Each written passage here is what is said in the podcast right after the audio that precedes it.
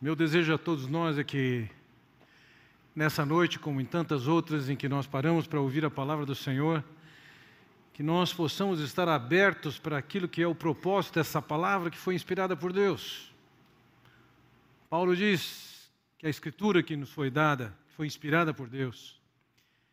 Ela é útil para o ensino, para a repreensão, para a correção e para a disciplina e educação na justiça. Fora disso, não é o efeito que Deus planeja na palavra, Ele não, não intenta nos emocionar, nos sensibilizar, mas sim estarmos atentos à Sua palavra e adequarmos a nossa vida àquilo que, que Ele fala, que Ele pensa, que Ele diz. Que Deus nos abençoe nesse tempo em que nós vamos estudar a Sua palavra hoje. Ao longo de toda a vida do Senhor Jesus Cristo, desde o princípio, sua presença e ministério foram marcados por adversidade e hostilidade. Para começarmos a história, vamos lembrar do que já vimos em Lucas capítulo 4, que é exatamente quando o Senhor Jesus chega em Nazaré, naquela sinagoga, e lê o texto do profeta Isaías e diz: Se cumpriu, eu sou o Messias prometido. O texto de Lucas 4, 21 diz: E ele começou a dizer-lhes: Hoje se cumpriu a escritura que vocês acabaram de ouvir. Todos os que estavam na sinagoga ficaram furiosos e, quando ouviram isso, levantaram-se, expulsaram-no da cidade e o levaram até o topo da colina sobre o qual fora construída a cidade, a fim de atirá-lo precipício abaixo desde a primeira ocasião, ao invés de ele inspirar no seu público prioritariamente um sentimento de amor, foi um sentimento de hostilidade. Isso ao longo do tempo não foi diferente. Duas semanas atrás nós abordamos uma passagem que, depois que o Senhor Jesus expulsa um demônio e faz um milagre, ao invés das pessoas se admirarem e crerem, elas tiveram com o Senhor Jesus uma reação de acusar que o que ele estava fazendo era no poder do demônio. O que ele fizesse aqui ou acolá, em público ou em particular, ele despertava ânimos contrários. Em público, ele denunciou aquela religiosidade judaica marcada em cerimonialismo aquela visão judaica de que eles eram tão bons que não precisavam de ser perdoados, não precisavam da misericórdia de Deus. Eles se bastavam, muito diferente do que o Senhor Jesus falava da necessidade de se apresentarem como pobres de espírito, carentes, sabendo que não tinham dos recursos próprios para terem a atenção e a aprovação de Deus. Mas também houve momentos que alguma coisa que o Senhor fez em particular despertou os ânimos deles. Certa ocasião, ele cura um homem e diz que ele está perdoado. E a liderança judaica, ao saber disso, se indigna, afinal de contas, quem pode perdoar é somente Deus. O que o Senhor Jesus fizesse despertava hostilidade, agressividade.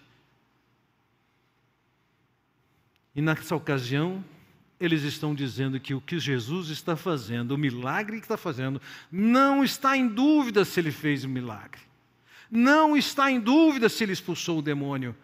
Mas a insinuação, a sugestão deles é que ele tinha feito isso pelo poder de demônios. E mais, eles pediam um sinal a mais. Eles haviam visto, ouvido falar de tantos e tantos sinais e milagres, e agora eles querem mais um sinal dos céus. O texto não explicita o que, significa isso, mas é possível, entre tantas hipóteses, que o Senhor Jesus teria que fazer algum movimento nos astros para que eles crescem. Eles tinham o suficiente para crer. Entretanto, diante dos últimos fatos e acontecimentos, e nessa expectativa de que houvesse mais um sinal, percebam, estava havendo um movimento crescente de pessoas o seguindo naquela ocasião. Veja, versículo 29 do texto que nós estudamos hoje. Diz: aumentando a multidão, Jesus começou a dizer. Nessa ocasião, naquele local, a popularidade de Jesus começou a crescer e ela cresceu até que quando ele entra em Jerusalém, ele é aclamado como Messias, mas uma semana depois ele ouve: crucifica-o, crucifica-o. Aquela multidão de forma alguma era confiável. Aprovaram o Senhor até quando quiseram, mas também posteriormente disseram: crucificam. Por ocasião desse aumento de público, o Senhor se volta para aquela multidão e apresenta o seu diagnóstico, a sua visão de quem era aquele povo. Veja o versículo 29 ainda. Ele começou a dizer, e isso significa, ele não falou uma vez, ele falou aqui, falou lá, e ia repetindo. Essa é uma geração perversa. Se juntarmos a linguagem registrada em Mateus, ele chama de uma geração adúltera e corrupta e perversa. Foi assim que o Senhor Jesus definiu aquela multidão que o estava ouvindo, uma geração perversa. O curioso é por que, que ele classificou aquela geração perversa, e eu ouso dizer-lhes, a razão que levava Jesus a dizer e classificar aquelas pessoas como perversas existe hoje para ele classificar pessoas entre nós como perversas. E entenda, ele não classifica aquelas pessoas como perversas por causa de alguma coisa clássica que nós podemos reprovar todos. Não é porque eles estavam envolvidos em profunda imoralidade, não era o caso. Não é porque eles estavam envolvidos com uma profunda idolatria, assimilando divindades das nações em volta, não era o caso. Não é porque eles estavam sendo violentos e opressores, não era o caso. A questão é a maneira como eles estavam lidando com o que o Senhor Jesus falava. O que ele já tinha mostrado não era suficiente, o que ele já tinha ensinado não era suficiente. Lembremos, em algumas ocasiões, as multidões estavam admiradas porque ele ensinava com autoridade. Diante de milagres, por exemplo, Pedro se prostra diante dele, reconhecendo quem ele é Deus. Mas aquela geração, naquela ocasião, está dizendo: queremos mais um milagre. Mostra mais um milagre. O que você está fazendo é pelo poder do demônio. O Senhor os considera perversos por causa dessa sua atitude de fé. O Senhor os considera perversos porque, ao invés de assumirem a pecaminosidade que tinham nos seus corações, eles se faziam por, passar por santos, justos e íntegros sem ser.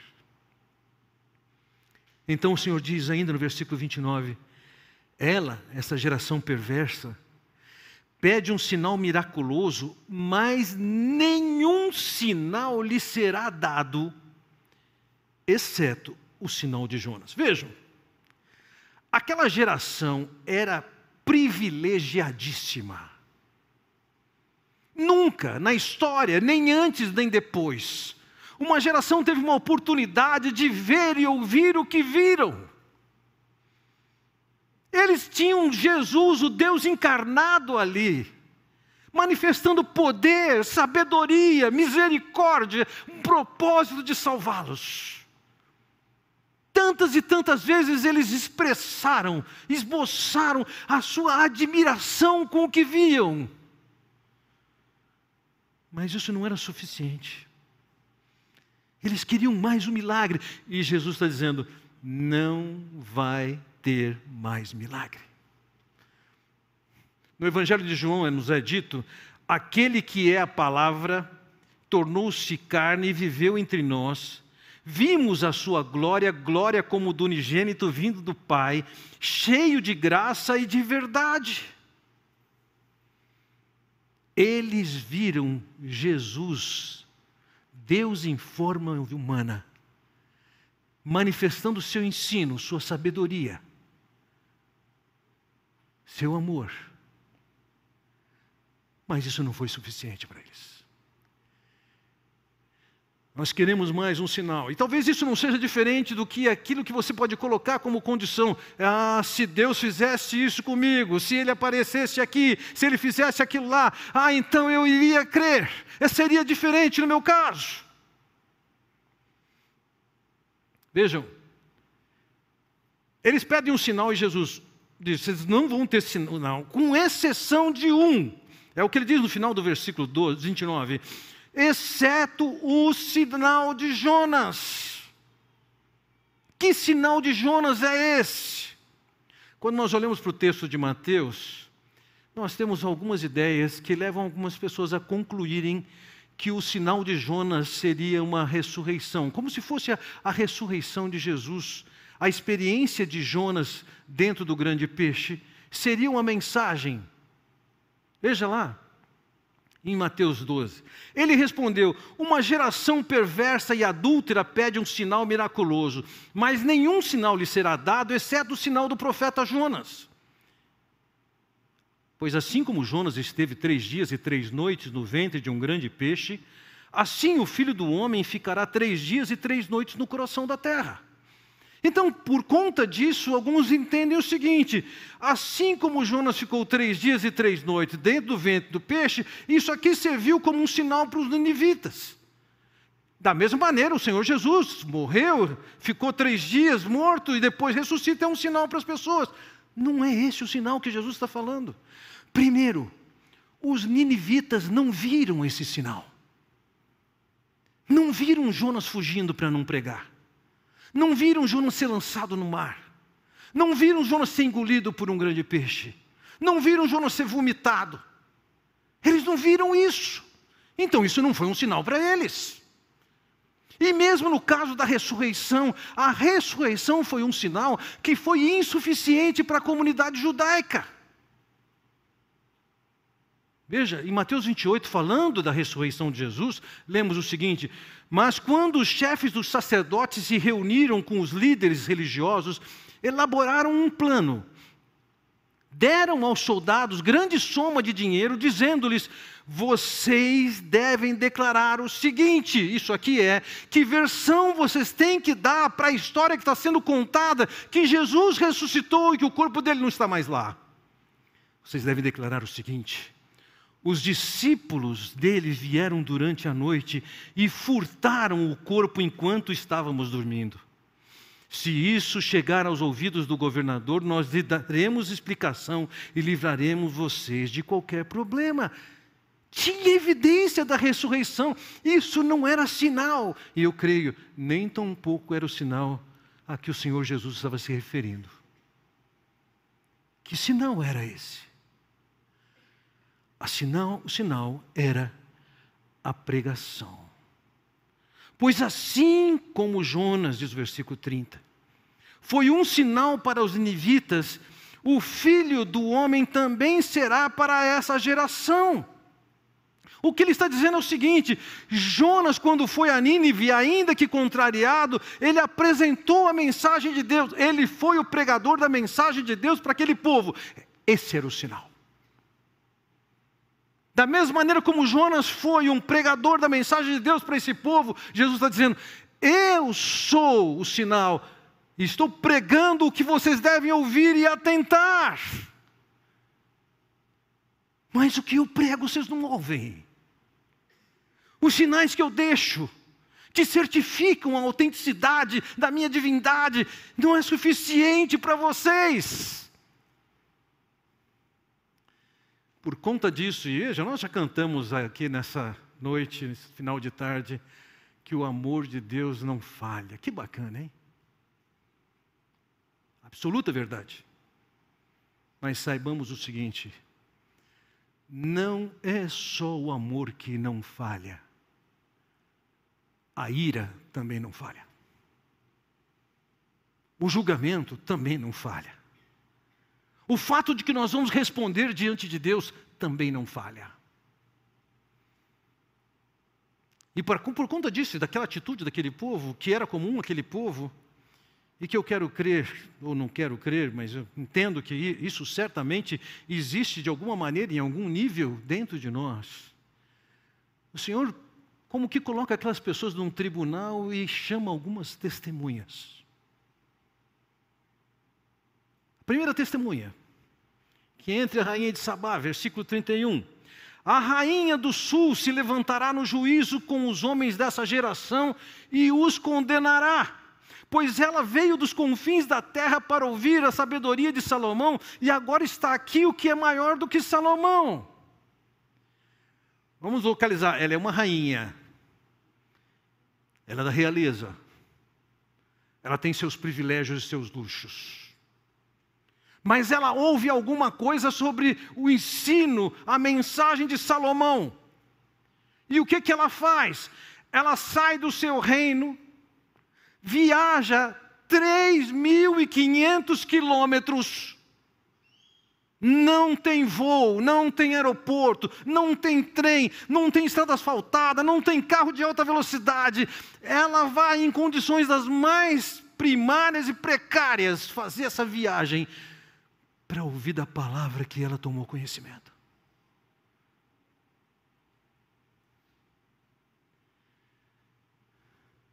Salomão era o ministrador e ela é ouvinte que viaja 3.500 quilômetros para ouvi-lo. E quando ouve, reage, como diz em 2 Crônicas capítulo 9, e disse ao rei: Foi verdade a palavra que a teu respeito ouvi na minha terra e a respeito da tua sabedoria. Eu, contudo, não cria no que se falava, até que vim e vi com os próprios olhos. Eis que não me cantaram a metade da grandeza da tua sabedoria, sobrepujas a fama que eu vi.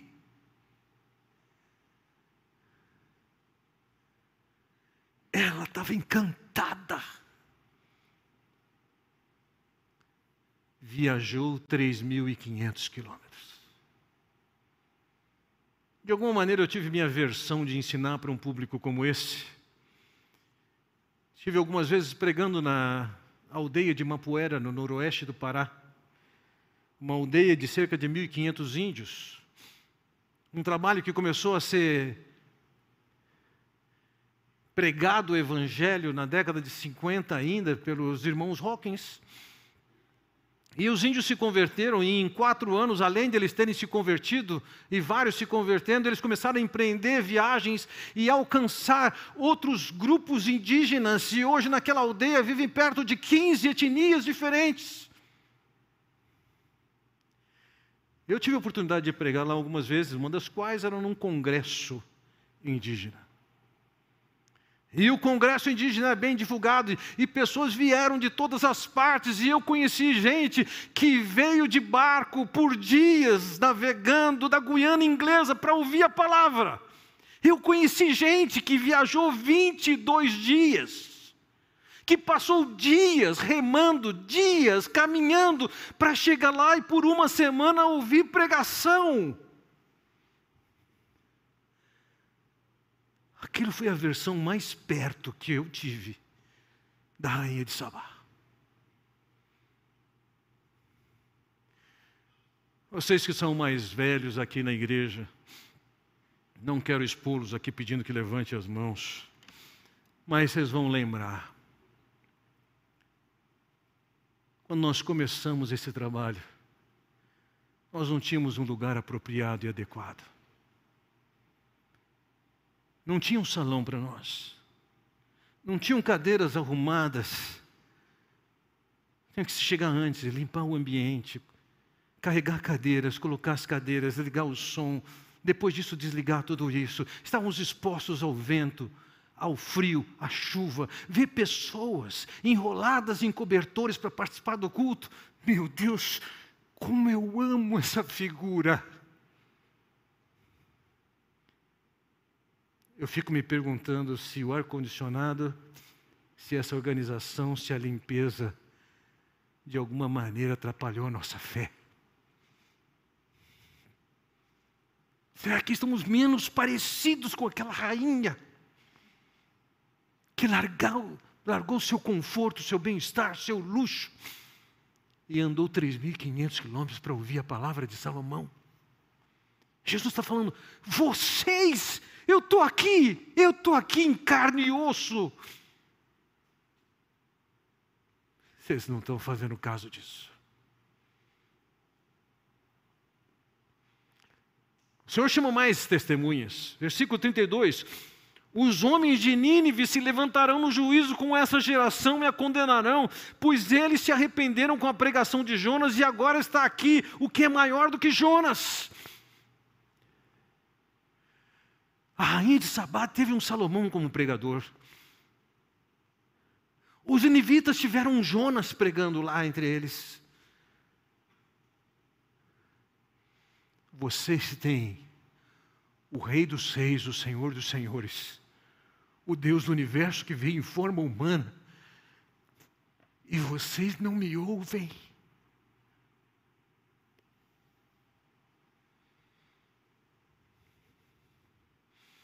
Imagine-se na condição, pelo menos de uma daquelas pessoas. E no seu julgamento você pode até justificar. Não, mas olha, eu, eu não dei tanta atenção ao ensino da tua palavra. Senhor, eu tinha uma vida tão corrida. Eu trabalhava tanto. O senhor entende, né? Eu queria ouvir a opinião da rainha de Sabá. O que, que você acha disso? Eu queria ouvir a opinião dos ninivitas que se converteram naquela ocasião. O que, que vocês acham disso? O que Jesus está dizendo é o seguinte: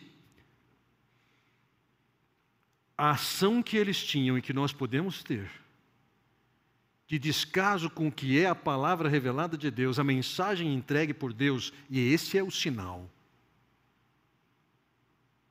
vai definir a maneira como você vai enfrentar o Senhor no futuro. O amor dele não falha. Mas não é só o amor que não falha. Os ninivistas efetivamente eram um povo cruel e opressor, talvez os mais cruéis que houve na história. Conquistaram o que conquistaram. Dominaram nações. Povos conquistados eram retalhados, se faziam montes de dedos, montes de narizes, montes de orelhas. Com os reis era comum tirarem sua pele e o colocar no sol para morrerem. Ou, quando não, empalados ainda vivos. Mas quando eles ouviram a mensagem do Evangelho, aquele era o centro do mundo, era a cidade de nível internacional daqueles dias. Quando eles ouviram a mensagem, eles deram aquela atenção para a mensagem. E isso lhes valeu na cabeça de um ninivita, na cabeça de uma rainha de Sabá. É inconcebível a ideia de nós podermos ter uma mensagem, uma, uma revelação de Deus e fazemos pouco caso disso. A rainha de, de Sabá não fez pouco caso com Salomão. Os ninivitas não fizeram pouco caso com Jonas. E o Senhor está dizendo: está aqui alguém que é maior do que eles. E o que, que vocês estão fazendo?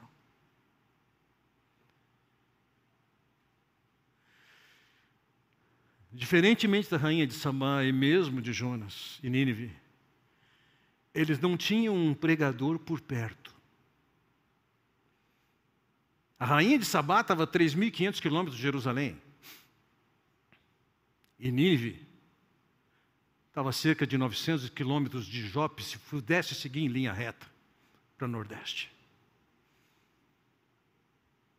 A distância não foi suficiente para que eles não procurassem ouvir o que Deus tinha para dizer-lhes. Ah, eu posso imaginar as dificuldades que você tem para ser disciplinado com o estudo das Escrituras, por exemplo, para chegar na igreja. Afinal de contas, tem um jogo de futebol, tem um jogo de tênis, tem amigos com quem você pode se encontrar. E eu posso imaginar você se justificando dessa maneira.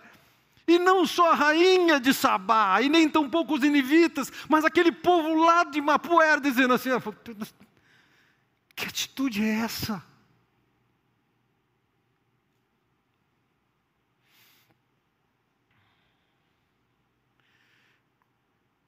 Existe um grande princípio que está por trás dessas coisas que você precisa de entender. Esse grande princípio está bem descrito no versículo 34. Os olhos são a candeia do corpo. Quando os seus olhos forem bons, igualmente todo o seu corpo estará cheio de luz. Mas quando forem maus, igualmente o seu corpo estará cheio de trevas. Nós enxergamos as coisas que enxergamos aqui por duas razões.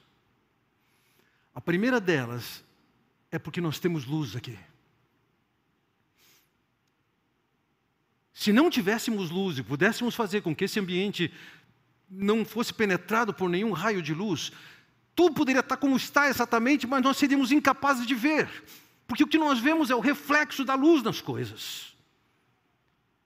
Mas também nós precisamos de um conjunto óptico que temos, que recebe esse sinal de luz, que é transformado em eletricidade, que chega no cérebro, que é descodificado e, consequentemente, nós enxergamos. Vejam, no caso deles e nem no nosso, o problema não é luz. O Senhor Jesus mesmo vai dizer em João capítulo 8, versículo 12: Eu sou a luz do mundo. Quem me segue não vai andar em trevas terá a luz da vida. O que ele está dizendo é o seguinte: eu estou dando a luz necessária para vocês. Mas isso não é suficiente quando tem um problema nos olhos. Se os teus olhos forem maus, se você não quer enxergar, se você não busca enxergar, pode se lançar a luz que for, você não verá.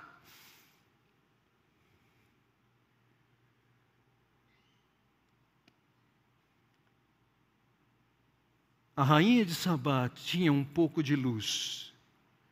E ela viaja 3.500 quilômetros para isso. Os ninivitas estão na sua cidade de classe internacional. E quando ouvem a mensagem, eles acolhem aquela mensagem. Aquela geração dos dias de Jesus está vendo o que está vendo, provando do que está provando e está dizendo, faça mais um sinal. Não. Não é suficiente. Se os teus olhos forem bons, se você tiver uma atitude de ouvir, de entender, de dar atenção ao que está sendo falado, isso vai trazer implicações sobre a sua vida como um todo.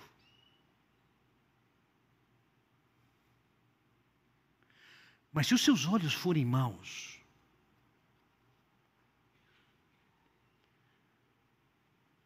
o prejuízo vai ser grande. Poucos anos atrás, se, se o meu cálculo está certo, foi quatro anos atrás, fui visitar um irmão nosso que estava começando a sua luta com câncer.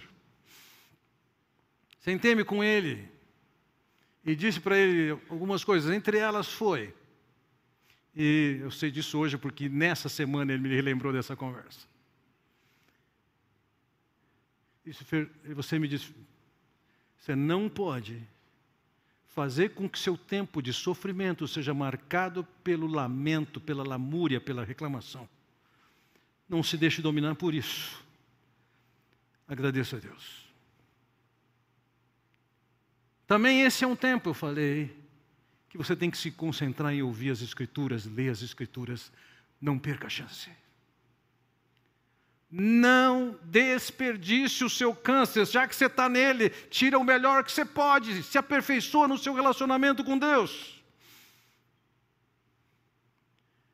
Meses, tratamento em cima de tratamento, lutas. Estive com ele essa semana, ele disse: Fernando, desde que nós conversamos, eu só falhei no meu estudo das Escrituras em dois dias. Um dos quais cheguei cansado da rua e dormi, e quando no dia seguinte eu acordei sem ter lido a Bíblia, eu fiquei com a minha consciência pesada. Mas o grande detalhe é: o homem que eu encontro nessa semana não é mais o mesmo daquele de quatro anos atrás. Transformado por Deus. Além da luz, ele colocou seus olhos para ver, para ler, para ouvir, para estudar a palavra. Se os teus olhos forem bons, isso vai ter implicações para a sua vida como um todo.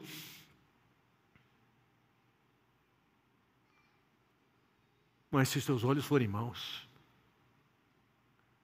vai ser uma tragédia para você. Veja no versículo 36 ele diz: Logo, se todo o seu corpo estiver cheio de luz e nenhuma parte dele estiver em trevas, estará completamente iluminado, como quando a luz de uma candeia brilha sobre você. Ele vai dizer: Mas se forem maus,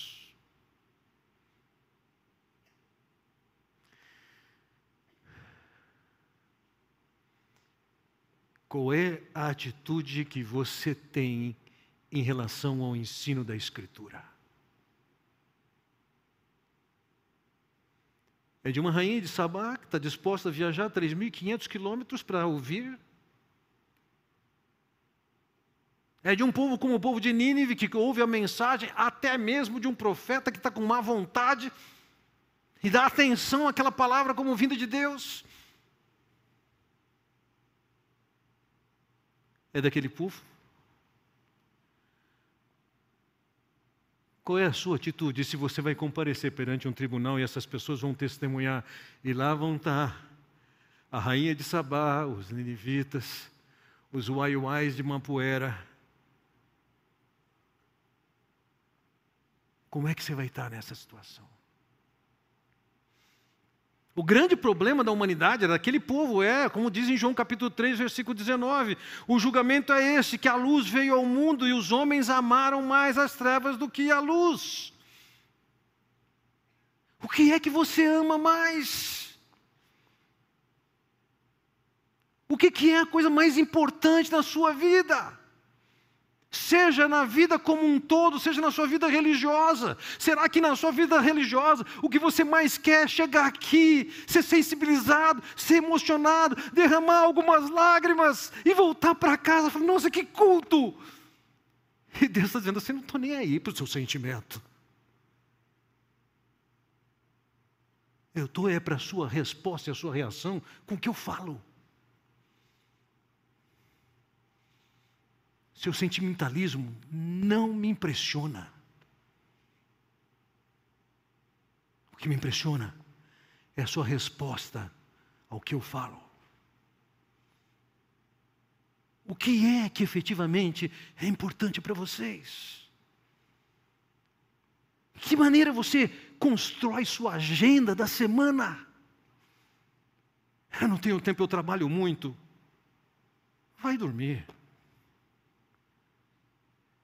Quem você acha que vai engolir isso? A rainha de Sabá? Os uaiuais de Mapuera? Os ninivitas? Você acha que o Senhor vai se impressionar com isso?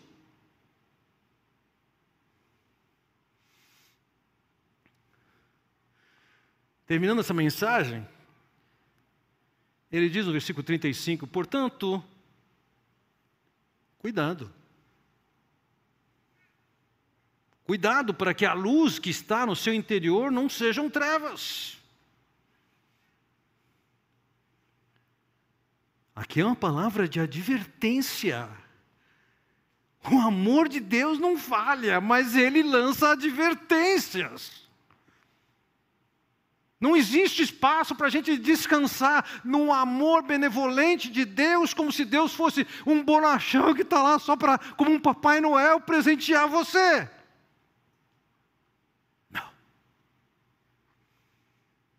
Você está imaginando um Deus assim? Isso é um ídolo.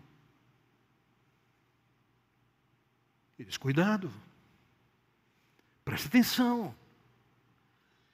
A maneira como você lida com o que eu falo vai pesar para você. Você vai responder por isso. A sua resposta, a sua reação, ou a sua falta de reação, aquilo que vem da boca de Deus, não passa desapercebido, não será ignorado por Deus. Vamos lá. O que, que revela na sua vida a sua importância para aquilo que Deus fala? Ou o que revela e evidencia na sua vida que você está bem pouco aí com o que Deus fala? As minhas experiências em Mapuera,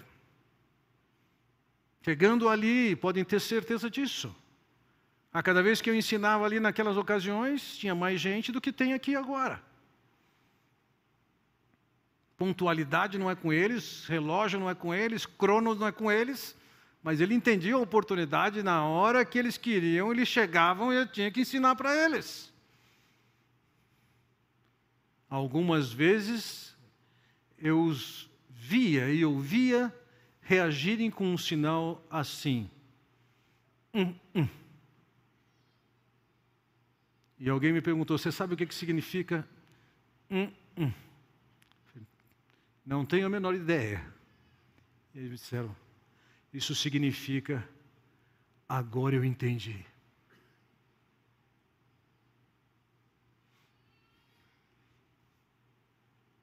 Com quem você se parece.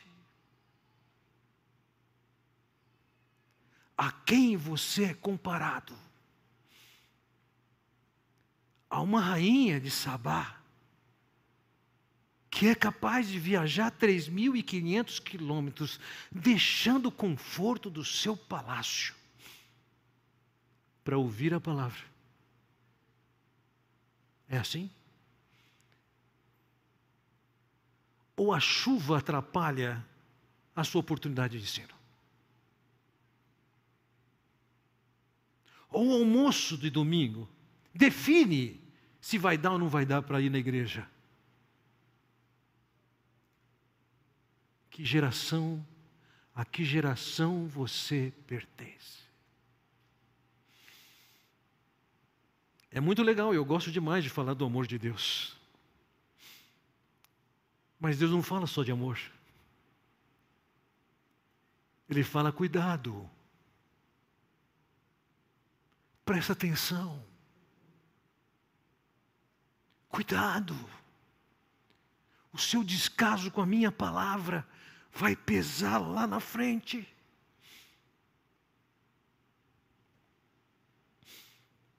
Inevitavelmente, cada um de nós Está podendo enxergar no painel da sua vida nesse momento algumas luzes piscando.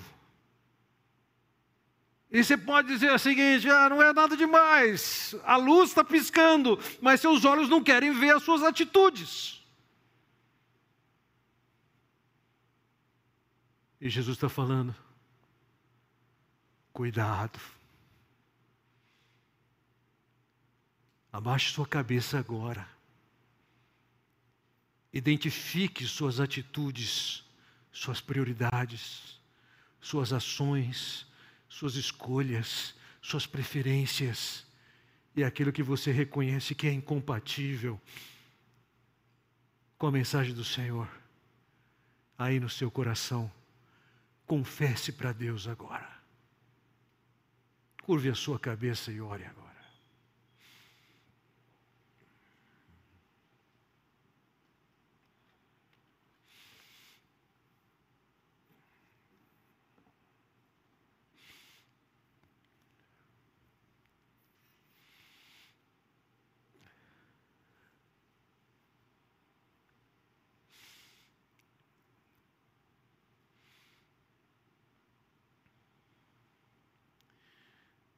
Ó oh, Pai Celestial, quanto, quanto, quanto precisamos de Ti para nos mover,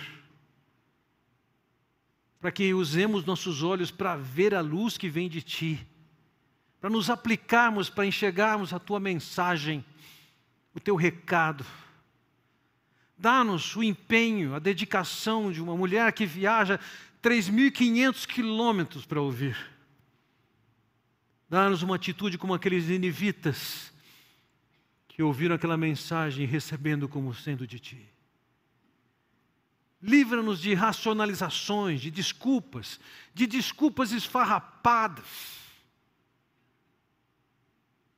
que nos parecem aprovar a não dar tanta importância quanto o Senhor fala. Mais importante é o nosso trabalho, mais importante é o nosso lazer, mais importante é o nosso prazer, mais importante é meus sentimentos. Senhor, livra-nos disso tudo. Que possamos ser aprovados por Ti como um povo que valoriza o que vem de Ti, que se distingue daquela geração perversa e adúltera. Nós temos tanto de Ti revelado na Tua palavra, temos tantas oportunidades de sentarmos para ouvir os Teus mestres,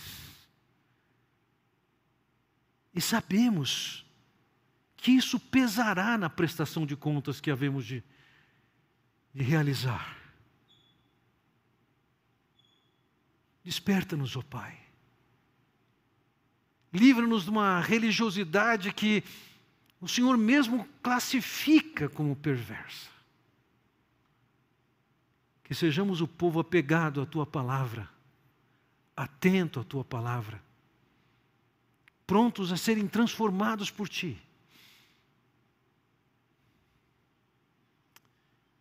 É o que eu oro no nome do Senhor Jesus. Amém. Eu sei que